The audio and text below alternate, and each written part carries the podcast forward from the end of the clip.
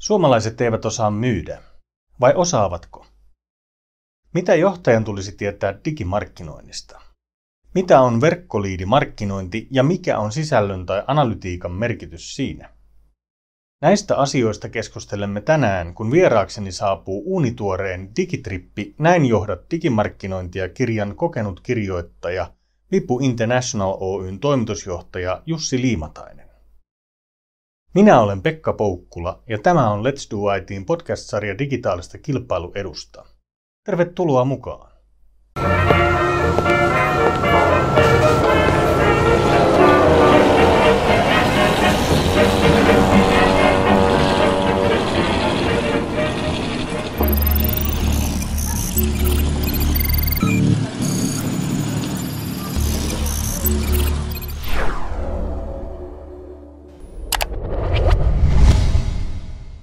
Niin, tervetuloa Jussi vieraaksi podcastiimme.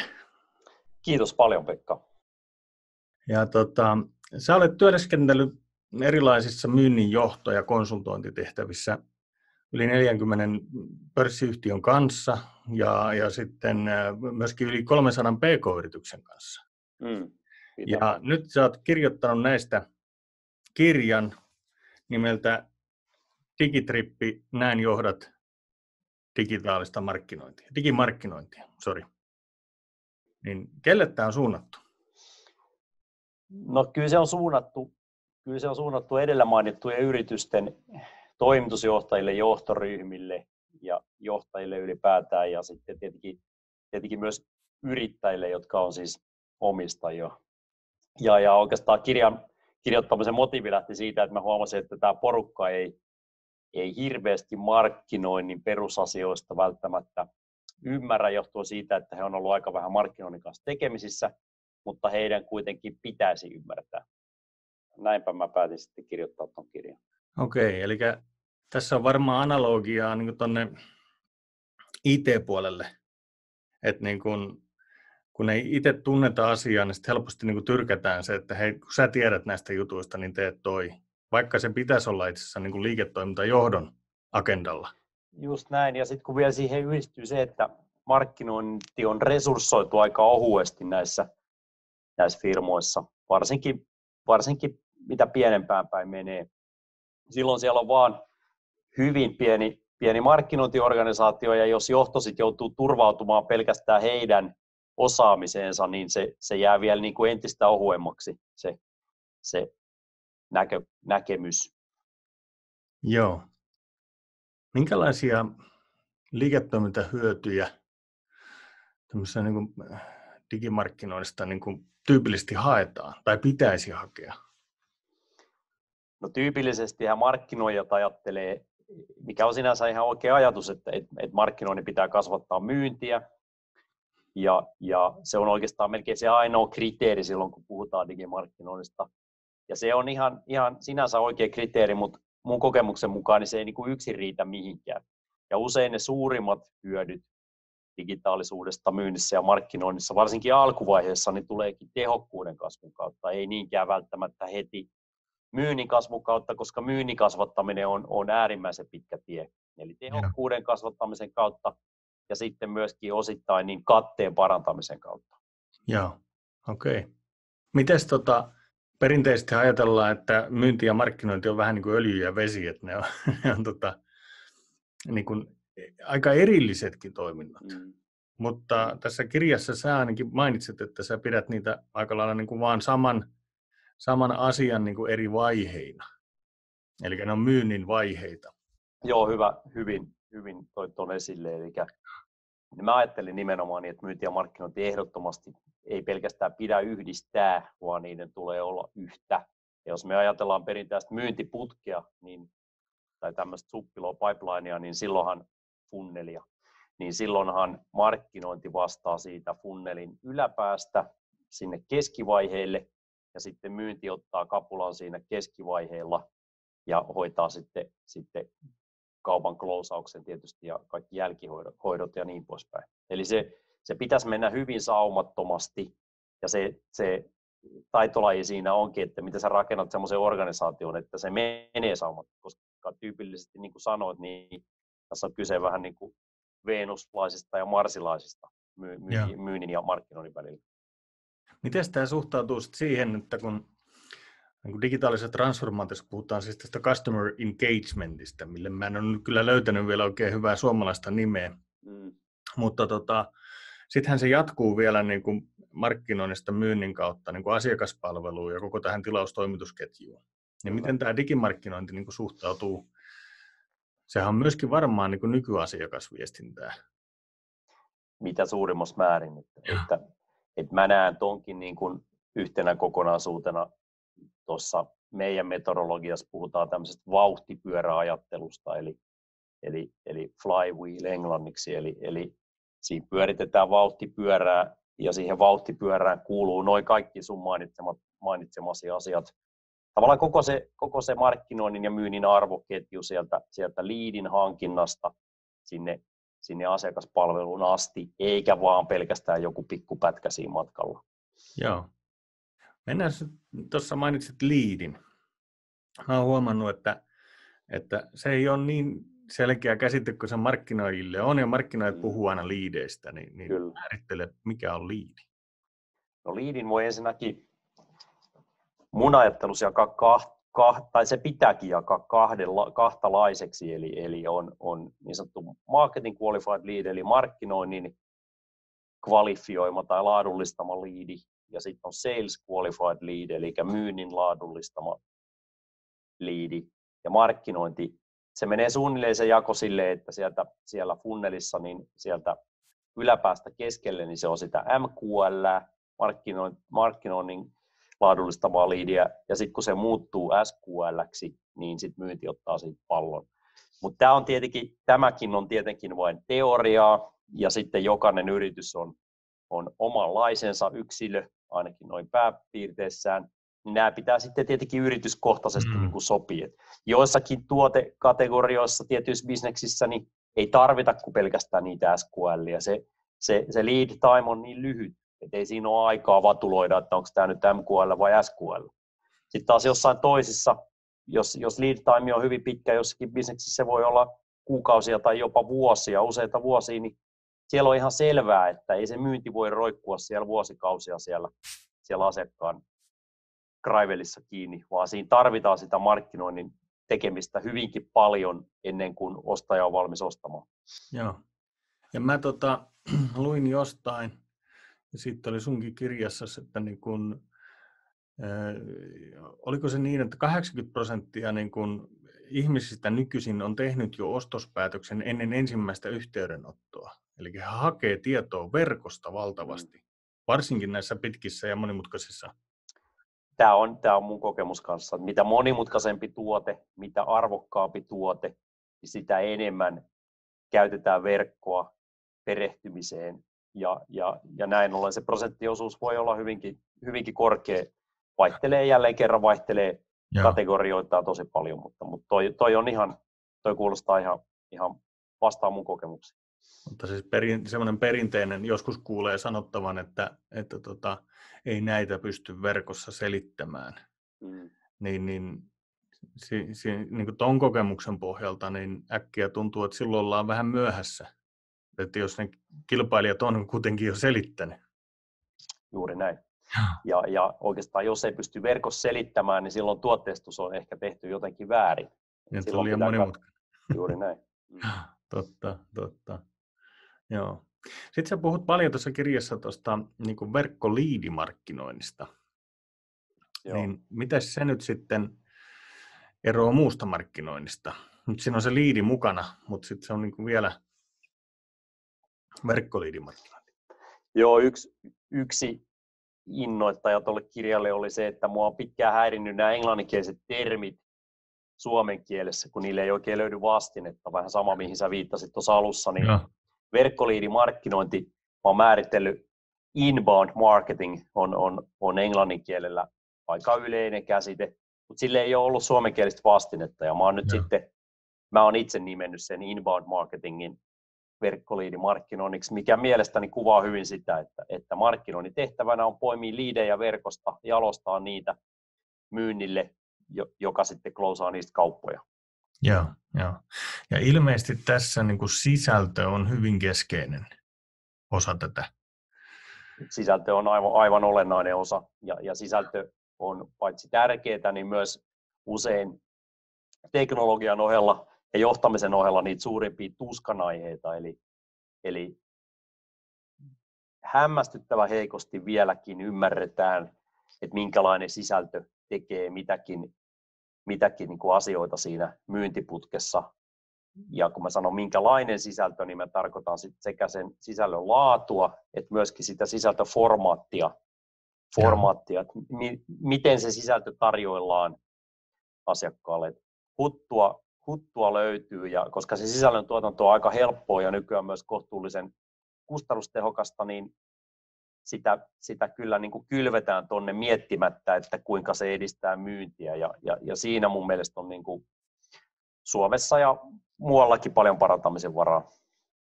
Joo, ja varmaan niin kun, jos ajatellaan sitä, että ostajat hakee paljon sitä tietoa verkosta, niin se ei voi olla, siis ennen vanhaa kutsuttiin argumenttioksennukseksi, se, että me luetellaan jotain ominaisuuksia, Joo. ja sitten se, se ostaja saa keksiä, mitä niillä ominaisuuksilla tehdään, vaan sen, sen pitäisi saada niin kuin ratkaistua joku ongelmansa sillä sen sisällön avulla. Kyllä, just näin. Et verkkoliidin markkinoinnin ihan perusideologia on se asiakkaan auttaminen.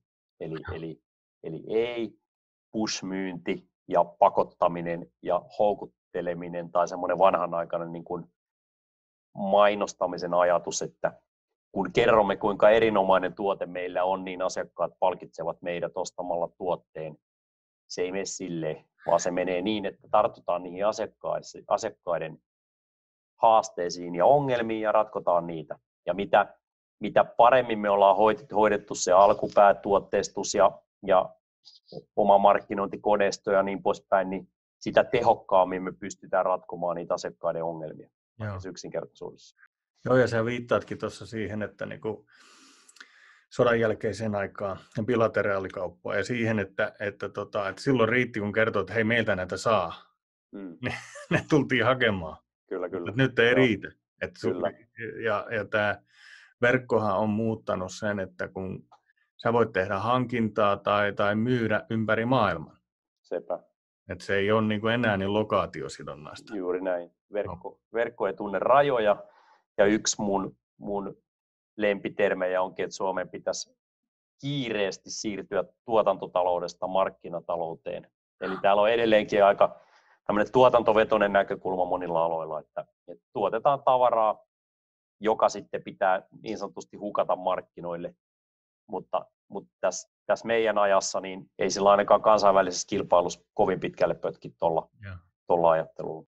Miten sä koet, kun nykyisinhan tämä tämmöinen, niin kuin, no se liittyy sekä markkinointiin, mutta myöskin niin kuin tuotekehitykseen, eli tämä tämmöinen niin kuin MVP-ajatus ja tämmöinen niin kuin kokeilukulttuuri.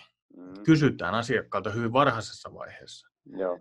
Perinteisesti tämä meidän, olen siis teknokraatti itsekin, mutta siis tämä meidän insinöörikansa, niin mehän ollaan oltu, että me ei hiiskutakaan tästä ennen kuin tämä on ihan valmis. Mm. Niin onko sä nähnyt muutosta tässä? Vai vieläkö me ollaan niin?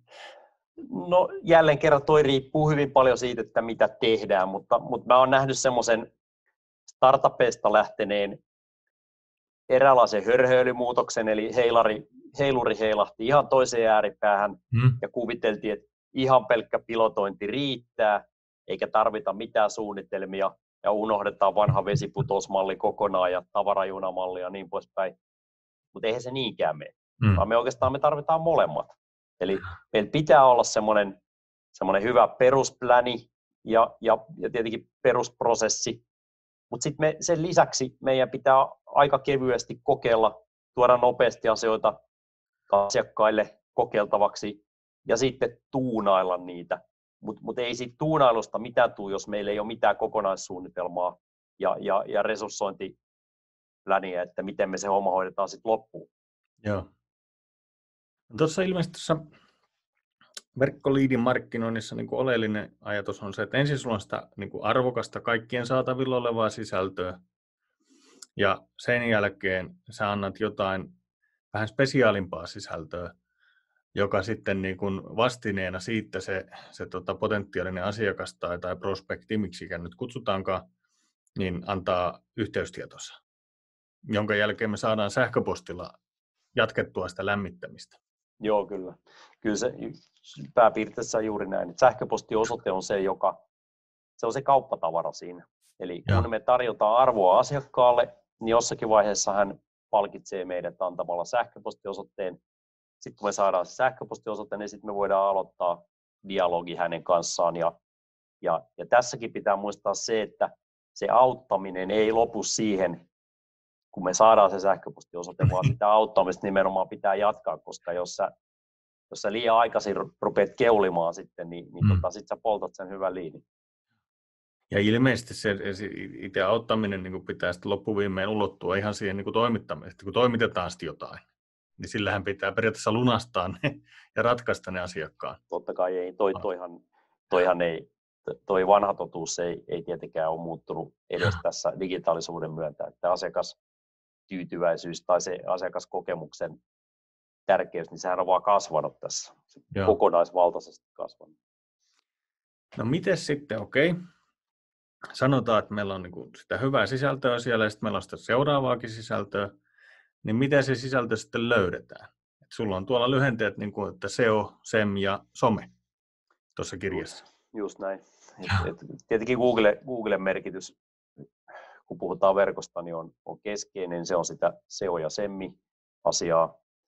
Niiden pitää olla kunnossa. Se on, se on oma taitolajinsa. Siihen pitää satsata riittävästi ei välttämättä siihen semmipuoleen eli maksettuun, mutta, mutta vähintäänkin siihen, siihen SEO-puoleen, eli että asiat on hyvin optimoitu, sisältö on hyvin optimoitu omilla sivuilla ja muualla. Ja. Jälleen kerran se riippuu tuotteesta. Somen merkitys, somekin, somen merkitys on hyvin, hyvin tuote- ja bisnesriippuvaista. Et jossain niin kuin kuluttajapuolella niin se, on, se voi olla jopa suurin liidin lähde, mutta sitten taas tietyissä vähän perinteisemmissä B2B segmenteissä, niin sen, se rooli voi olla todella pieni. Joo, ja se varmaan on niin kuin just, että jos sä teet hyvin niin kuin spesiaalijuttua, niin sitä saatetaan hakea kymmenen kertaa vuodessa. Niin siitä ei ihan hirveästi liideiksi tule, vaikka se konvertoitus kuinka, eli muuttuisi juuri, sitten. Juuri Joo, että ma- ma- matik- matikan lait pätee, pätee tuossakin. Tuossa äh, luin hauskan vertauksen, siellä oli joku hyvin tekninen ihminen, arvosteli jotain hakukonemarkkinaa tätä optimointia sillä, että no eihän se ole kuin vartin homma. Mm. Ja sitten joku, joku vastasi siihen, että no itse asiassa se on pikkusen niin kuin alusvaatteiden peseminen, että ei se riitä, että sä kerran peset ne, vaan sun pitää pestä niitä vähän niin kuin toistuvasti, että, niitä, niin kuin, että ne toimii kunnolla. Ihan totta, just näin. Se on vähän sama verkko, verkkosivujen kanssa, että, että verkkosivuista ollaan niin kuin puhuttu sellaisena talonrakennusprojekteina, että rakennetaan verkkosivut. Joo mutta mut mä näen oikeastaan verkkosivut sellaisena, verkkosivu on oikeastaan niin kuin pieni kaupunki, jota pitää huoltaa kaiken aikaa ja huolehtia siitä, että sinne on niin kuin sisääntuloväylät kunnossa ja sieltä on ulosmenoväylät kunnossa ja siellä on asukkailla mahdollisimman mukavaa, silloin ne, ne viihtyy siellä ja haluaa asua siellä. Samantyyppisestä asiasta on, on kysymys verkkosivuissa. Miten tota, niin kun Suomessa kun just kun lukee noita maailmalta noita juttuja, niin siellä nämä, nimenomaan nämä niin linkitykset sisään ja ulos, ne on hyvin oleellisia ja, ja tota Google arvostaa niitä. Ja sä selität hyvin sen tuossa kirjassa, että miksi. Mm. Ää, miten se Suomessa noin määrällisesti, riittääkö ne, kun tämä siis, on kuitenkin niin pieni markkina? Saadaanko joo, toi on, joo, toi on selkeä heikkous mun mielestä tai, tai toisaalta siis heikkous suomalaisessa tekemisessä silloin, kun siirrytään maailmalle, mutta sitten taas totta myös toinen puoli, eli sitä ei, niin kuin, kun tämä on niin pieni markkina, niin sen merkitys kotimarkkinoilla on huomattavasti pienempi. Täällä on niin vähän isoja toimijoita, jotka vois olla semmoisia valtaväyliä, jotka generois sun sivuille trafiikkia.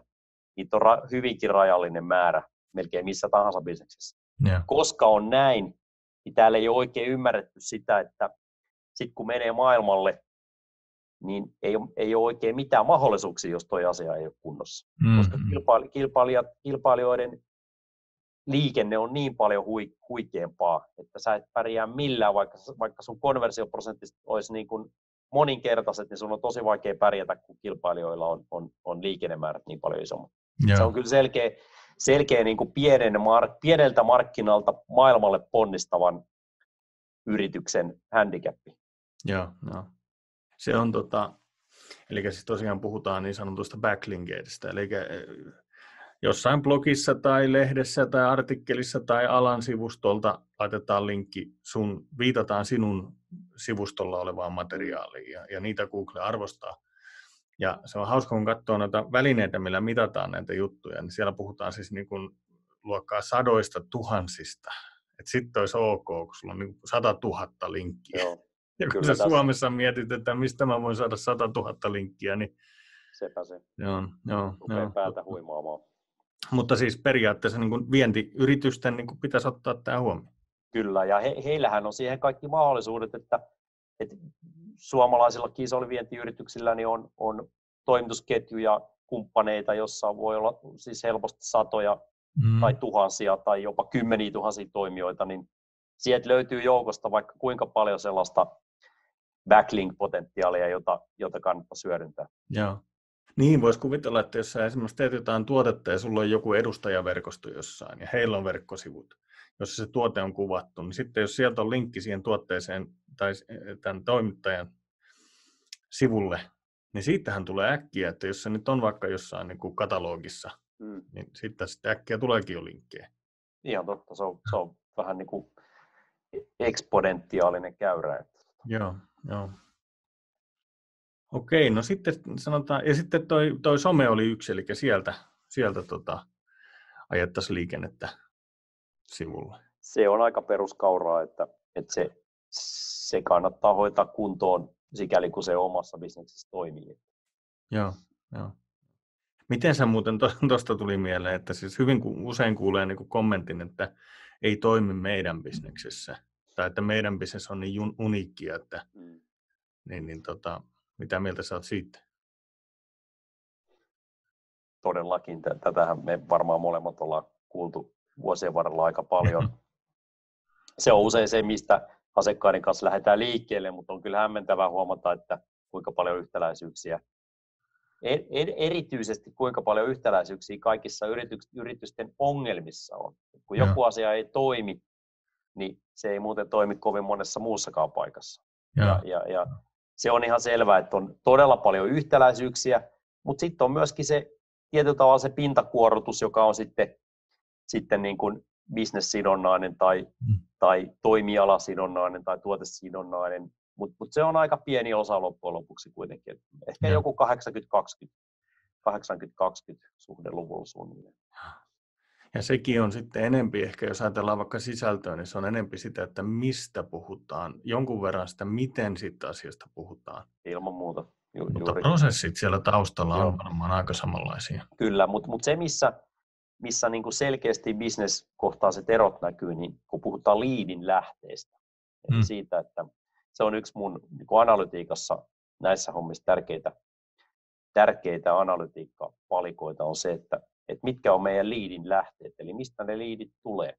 Ja. Siinä on, aika, siinä on niin kuin merkittävä ero, että oletko, myytkö kalliita investointitavaroita kuluttajille, todennäköisesti liidin lähteet on silloin some ja korostetusti Google, vai myytkö jotakin, jotakin tota, ää, kallista, kallista, todella pitkän lead timein omaavaa teollista ratkaisua mm. teollisuudelle, niin liidin lähteet on hyvin erilaiset ja silloin muun muassa omien verkkosivujen merkitys kasvaa, kasvaa tosi korkealle.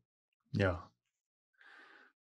No tota, mainitsitkin analytiikan ja se on ilmeisesti oleellista, että me saadaan sitten se sivuille tullut kiinnostunut muuttumaan oikeaksi, siis niin kuin se SQL, eli siis myynnin kvalifioimaksi liidiksi, ja sitten loppuviimeen vielä kaupaksi niin ilmeisesti analytiikka, se, se, se sivu toimii oikeasti hyvin. Niin siinä on niin tosi isoja eroja, että paljonko samankin toimialan yrityksellä niin kuin konvertoituu, eli muuttuu, ottaa vaikka yhteyttä sitten itse tai todellakin ja nimenomaan just myöskin suuria niin kuin liidin lähdekohtaisia eroja. Eli ne konversioprosentit liidilähteessäkin niin vaihtelee todella paljon ja tässähän on kyse siitä, että löytää sille omalle yritykselle sen semmoisen virtauksen tai löytää ne nimenomaan ne pulppuavat lähteet, jotka pulppua parhaiten. Ja niitä ei löydä millään muulla kuin, kuin rouhimalla sitä analytiikkaa. Et, et, et markkinoinnin analytiikassa on niin kuin myynnin analytiikkaan verrattuna ollaan vielä jo, jo jossain määrin kehitysmaatasolla tai, tai ollaan niin todella isolla takamatkalla. Että, että vasta nyt aletaan ymmärtää, että mitkä on relevantteja, relevantteja indikaattoreita siellä, siellä markkinointianalytiikan puolella ja, ja, ja sitten kun ne löytyy, niin saadaan huikeita tuloksia varsin nopeasti aikaan, mutta, yeah. mutta paljon on töitä sillä puolella vielä. Ja tuossakin on varmaan se, että, että okei, että jonkun verran voi arvata, mutta sitten sit pitää ihan oikeasti kokeilla ja aika innovatiivisesti, Kyllä. jotta ne löytyy.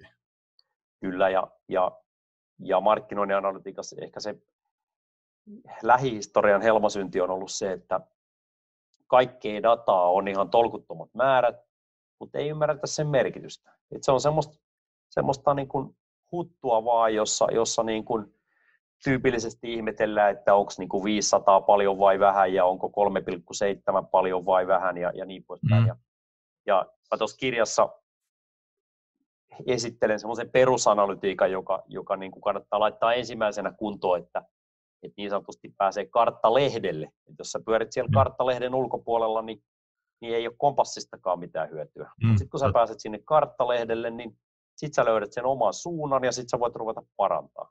Ja ne jos puhutaan esimerkiksi verkkosivuista, niin se, se perusanalytiikka, ihan perusanalytiikka on se, että kuinka paljon on verkkosivukävijöitä, kuinka paljon niistä konvertoituu myyntiliidiksi ja kuinka paljon niistä liideistä konvertoituu sitten euroiksi eli kaupoiksi. Ja. Toi kuulostaa hirveän yksinkertaiselta, mm. mutta ehkä juuri sen takia se, sen kuntoon laittaminen onkin pikkusen haasteellista, koska, koska muun muassa se, että saa ne eurot sitten automatisoitua sen eurojen kiinni saamisanalytiikan, niin se edellyttää jonkun verran osaamista ja, ja jonkun verran duunia. Mutta sitten kun se on kerran tehty, niin siitä aukeaa johdolle ihan uusi maailma. Joo. Ja se on niin kuin suht helppoa vielä, niin kuin, no, että jos meillä on niin kuin verkkokauppa, mistä myydään. Et se, se on niin kuin tekniikkaa. Mutta sitten kun sulla onkin siinä niin kuin ihmismyyjät välissä, ja sitten kun sulla on niin kuin suhteellisen pitkä myyntipolku tai lead time, niin se muuttuukin niin kuin kertaluokkia hankalammaksi tietää, että mistä tämä nyt tuli tämä silloin vuosi sitten tämä liidi. Kyllä, kyllä. kyllä. Mutta silloin kun kaikki on digitalisoitu oikealla tavalla ja kunnolla, niin se, se ensikontaktikin niin napsahtaa sieltä ikään kuin automaattisesti ja, ja sitten sen varaan voi niin kuin ruveta rakentaa niitä liidipolkuja ja sitä, sitä liidin jalostamista. Eli Joo. Eli ei ole rakettitiedettä toikaan. Että varsin, varsin sutjakkaasti sujuu nykyään. Se, tota, mikä mun mielestä on tämän, tämän tota, kirjan niin kuin erityisen hyvä piirre, on se, että voisi kuvitella, että tuosta kokemuksesta, mikä sulla on, niin voisi kirjoittaa 600 sivuisen järkeleen. Mm. Mutta mun mielestä tämä on ihan loistava perusteos niin kuin siihen, että, että tota, kun se yrityksen johtaja et, et ei tarvisi niin kuin siirtää se, että hei kun sä oot tehnyt Jaska joskus markkinointia, niin tee sä. Vaan että tästä pääsee niin kuin kartalle siitä, että, että tota, termistöstä, miten asiat liittyy toisiinsa, ja, ja, ja, eli, eli pystyy keskustelemaan, pystyy asettamaan tavoitteita ja, ja lähtemään liikkeelle. Jos näin on, niin mä oon tosi iloinen, koska, koska noi, noi on nimenomaan just ne ne tavoitteet, mihin mä pyrin, kun mä tuon kirjoitin. Et kiitos palautteesta, kiva, kiva kuulla. Ja jos se olisi 600 sivunen, niin mä luulen, että sitä ei kovin moni lukisi. joo, joo, joo. Se on tota, siis itsekin siis niin sortuu siihen, että kun asiat on tuttuja ja sitten äh, lähdet keskustelemaan niistä, ja varmaan olet törmännyt tähän itsekin, että kun lähtee keskustelemaan, niin sitten niin ei, ei oikein synny dialogia, koska toisella ei ole samaa termistöä edes tai ettei tiedetä, niin sä, sä oot periaatteessa kirjoittanut kirjan, jonka sä voit antaa ensin ja sitten, sitten aletaan keskustelemaan. Juuri näin. Joo. Ihan loistava. Okei. No mistä se johtaja nyt sitten lähtee liikkeelle? No kyllä johtaja lähtee liikkeelle siitä, että kerää riittävän osaamisen ympärilleen. Et tietysti ihan ekana lukee tuon mun kirjan ja tota, sit sen jälkeen toteaa, että et eihän tässä yksin pärjää, että, että hänen pitää omasta organisaatiosta kerätä semmoinen porukka, jossa ilman yhtään minkäänlaista niin kuin bittiä tai tietokonetta ruvetaan miettimään, että, että tota, mitä me oikeastaan halutaan saada aikaa. Mikä meidän strategia on, mikä meidän management agenda tällä hetkellä on, missä meillä on semmoisia kohtia, joita me voidaan digitalisoinnilla tehostaa, koskien tietenkin tässä tapauksessa myyntiä ja markkinointia. Ja mitkä järjestelmät meillä on nyt käytössä? Pystytäänkö me näillä nykyisillä työkaluilla, nykyisillä teknologioilla nämä hommat hanskaamaan? Osataanko me käyttää niitä? Jos vastaus on yhteenkään edellä mainittuihin ei, niin sitten tarvitaan, tarvitaan, pitää vaihtaa järjestelmiä tai, tai ottaa käyttöön joku uusi työkalu. Mielellään semmoinen, joka kattaa sitten mahdollisimman ison osan tuosta matkasta, ettei tarvitse ottaa hirveän montaa käyttöön ja sitten sen, sen päälle niin sanotusti niin rakentaa tiimi ja osaaminen joko omasta väestä tai ulkoisesta porukasta, joka sitten alkaa sitä työkalua käyttää niiden tavoitteiden saavuttamiseksi. Ja sitten ne, ne tavoitteet ja mittarit ja seuranta, eli se kytkentä johtamiseen, niin se on aivan olennaista. Et tämähän on nättiä hommaa siinä mielessä, koska, koska tässähän voi laittaa niin kuin sen digitrippimittarin heti päälle ja ruveta katsoa, mitä tapahtuu, toisin kuin, toisin kuin analogisessa maailmassa. Ja, ja. ja oleellista ilmeisesti on, että se on, niin kuin, tämä on enempi maratoni kuin sadan metrin juoksu. Eli, Ehdottomasti, kyllä. Eli että, että niin kuin se, se ei ole niin kuin tämmöinen panosprosessi, vaan niin kuin jatkuva prosessi. Kyllä, ja sehän tekee siitä sitten, jos, jos niin kuin jos on aikaisempia traumoja tai huonoja kokemuksia tämän tyyppisistä hommista, niin silloin toi nimenomaan tuntuu niin kuin hankalalta, mutta, mutta, mutta noin se vaan on ja, ja lohduttavaa, lohdullista ja hienoa on, että nykyään pääsee liikkeelle tosi helposti, että ei tarvitse käytännössä investoida juuri mitään sen kun vaan, mm. ei tarvitse investoida mitään muuta kuin vähän omaa aikaa. Joo, kyllä. Okei, no mistä tätä saa hankittua? Sitä saa hankittua erinäisistä verkkokaupoista, muun muassa verkkokaupasta, joka osoite on mstreet, eli matti street.fi kautta kauppa. Sieltä Joo. saa ostaa tuon kotiin toimitettuna erittäin kohtuulliseen hintaan. Joo, laitetaan vielä tämän, tämän tota videon kuvauksiin linkki sinne, niin löytää sitten vielä ihmiset ostamaan. Hyvä.